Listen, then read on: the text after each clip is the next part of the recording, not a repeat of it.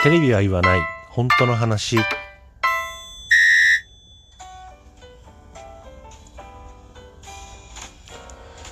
この番組は私智之が政治経済社会問題などなど自分の思ったことをぐだぐだとおしゃべりする番組です。何かしら皆さんの気づきだったりとか考えるきっかけになれば幸いです。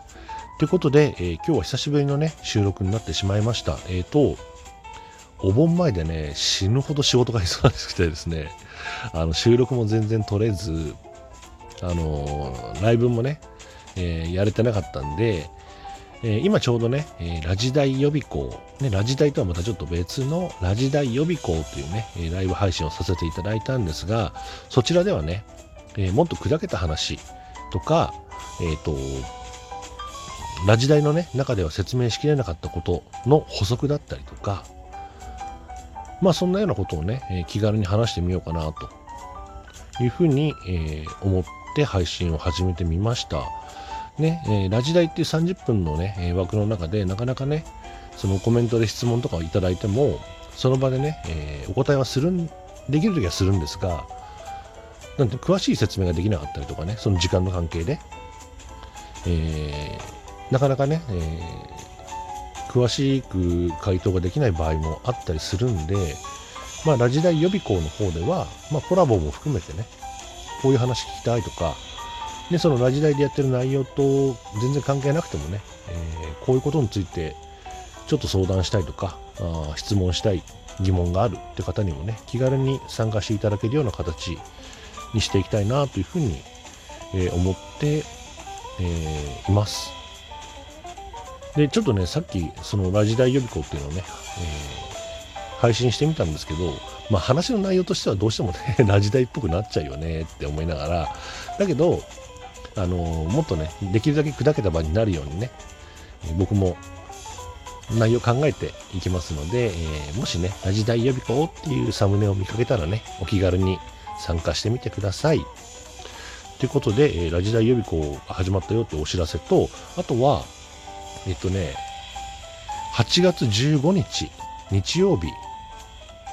の午前11時から、えー、毎月恒例のね、青い鳥さん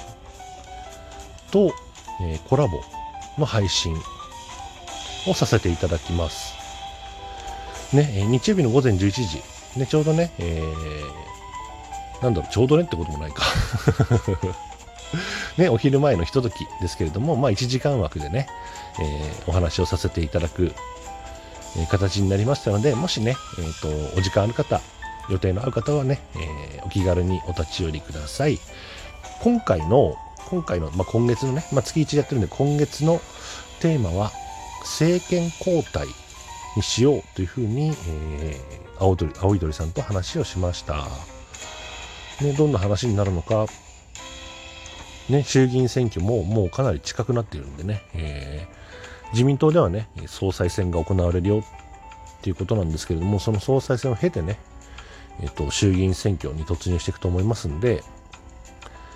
まあ、今回ね、えー、このまま自民党でがね、えー、いわゆる自民党、公明党、自公政権、まあ、僕にとっては維新も同じですけど、えー、自民、公明、維新の与党がまた政権を取るのか、それとも野党側が政権交代するのかというところも含めてね、えいろんなお話ができたらいいなというふうには思ってます。なかなかね、政治っていうのは、ね、興味が湧かないじゃないですか もうね、ずっと僕、この番組でも言ってますけど、ね、政治が自分らの生活に直結してるよって僕はずっと言ってますけど、なかなかそれをね、実感する機会っていうのは少ないですよね。皆さんね、暮らしてる中で。でも、今回のコロナのことで、皆さん本当に分かったんじゃないですかって僕は言いたいんですよね。自宅療養してください。で自宅療養でも本当にね、声が出なくなって、息も吸えなくなってから電話してくださいみたいなね、そんな、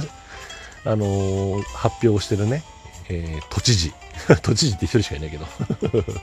そんな発表してる都知事もね、えー、いますから。そんだけね、政治が無責任なんだってことをね、皆さんにもう感じていただきたい。政治に僕らの生殺与奪権をね握られてるってことなんですよ。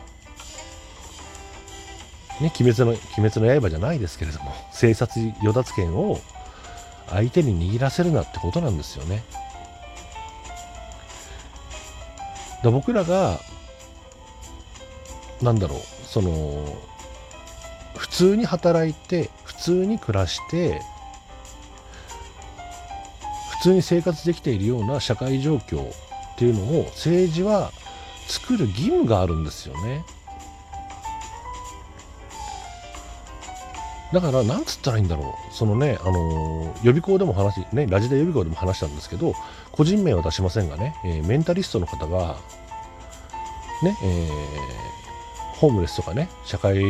うん、社会じゃない、えーと、生活保護生活者なんかは、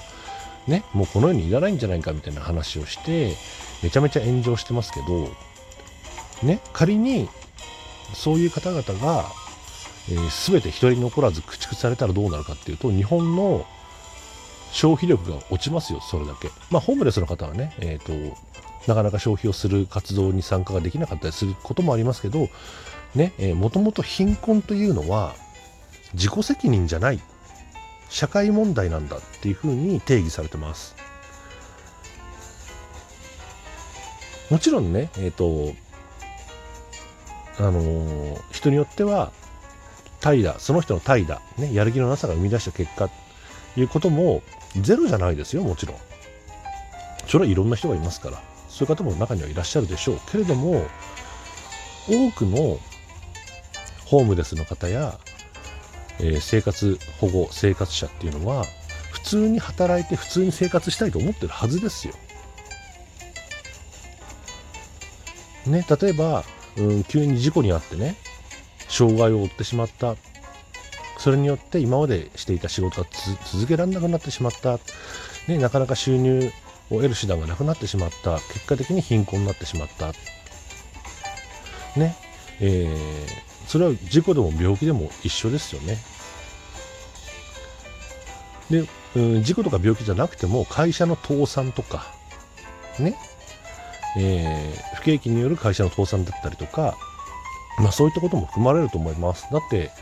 ね、えー、50とか、もしくはね、えー、定年間近みたいな人が会社が倒産して行き場がなくなったら、再就職ってね、特に今のこの不況の中では簡単じゃないですよね。だそういう仕事を斡旋できたりとか、ね、えっ、ー、と、もしどこにも行き場がないんだったら、えー、政府がね、えー、雇ってあげるとか、なまあそれはね、いわゆる JGP って言われる、うん、話の一端になるんで、またちょっと別の話にはなるんですけど、要するにね、えー、なんだろう、困ってる人を助けるってことは、これ前もどっかのね配信で言ったんですけど情けは人のためならずなんですよ。社会っていうのは消費する人がいて生産する人がいてそれで成り立っていくんですよね。だからあの、消費する人もしくは生産する人まあ消費する人は生産する人でもありますからね。要するに社会に参加する人っていうのを削っていけばそれだけ社会に社会が小さくなっていくってことじゃないですか。簡単な話ですよね。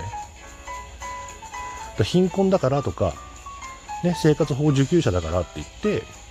そういう人たちを切り捨てていったらその人たちの分人数分だけ社会が縮小しちゃうんですよそうすれば日本の経済ってその分小さくなりますし日本の国力っていうのもそのだけ下がっていきますよそれは農業従事者であれ畜産従事者であれ、ね、いわゆる一次産業と呼ばれるところの部分の人ももちろんそうですよ。そうじゃない人もそうです。あの日本社会に参加している方々方々だったら誰であってもそうです。その人たちを切り捨てるということは社会にとってマイナスでしかないんですよ。それを理解してない人が多すぎるんじゃないか僕は思います。ね、貧困は、えそいつが、え努力しなかったせいだ。自己責任だ。いや、違いますよって。あまりにも想像力が足りません。足りないんじゃないですか、それは。っていう話ですよね。単純に社会が小さくなっていくだけ。社会が小さくなると新しいサービスやものがね生まれにくくなりますし、ね、今は便利な世の中だけど、ねえー、そのうち社会、うん、まあ今はもう始まってますよね。世界の方がどんどん技術が進んでいく。なんでかって言ったら、世界の方が、うん、社会の規模が大きいからですよね。そこにイノベーションとか、ね、いわゆる新革命的な発明とかね、革新的な発明とか、えー、技術の向上とかっていうのは、やっぱり発展していく社会の中で生まれていくもんであって、人を切り捨てて縮小していく社会の中で、ね、たった一人天才が生まれて、えー、ていうの便利な社会をね、えー、実現していく、構築していくんだってことは、まあ基本的にはありえないわけですよ。だって需要が少ない、あの、これから縮んでいくって分かってる社会に対して投資する人もいないし、ね、えー、研究開発のお金がなければ新しい技術も生まれないわけですよね。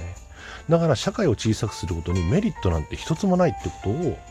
ぜひ皆さんには知っていただきたい。だから人を切り捨てる社会っていうのは絶対発展していかないですよ。みんな貧乏になってきますよ。えー、国、国力も落ちていきますよ。ってことは、えー、ご理解いただきたいかなっていうふうには思ってます。ということで、えー、話が全然それちゃいましたけど えっとね、8月の15日、えー、日曜日の午前11時から青い鳥さんとね、えー、青い鳥さんの枠で、えー、コラボさせていただきますので、お時間の合う方、予定の合う方、ぜひね、え、お越しいただきたいというふうに思います。よろしくお願いします。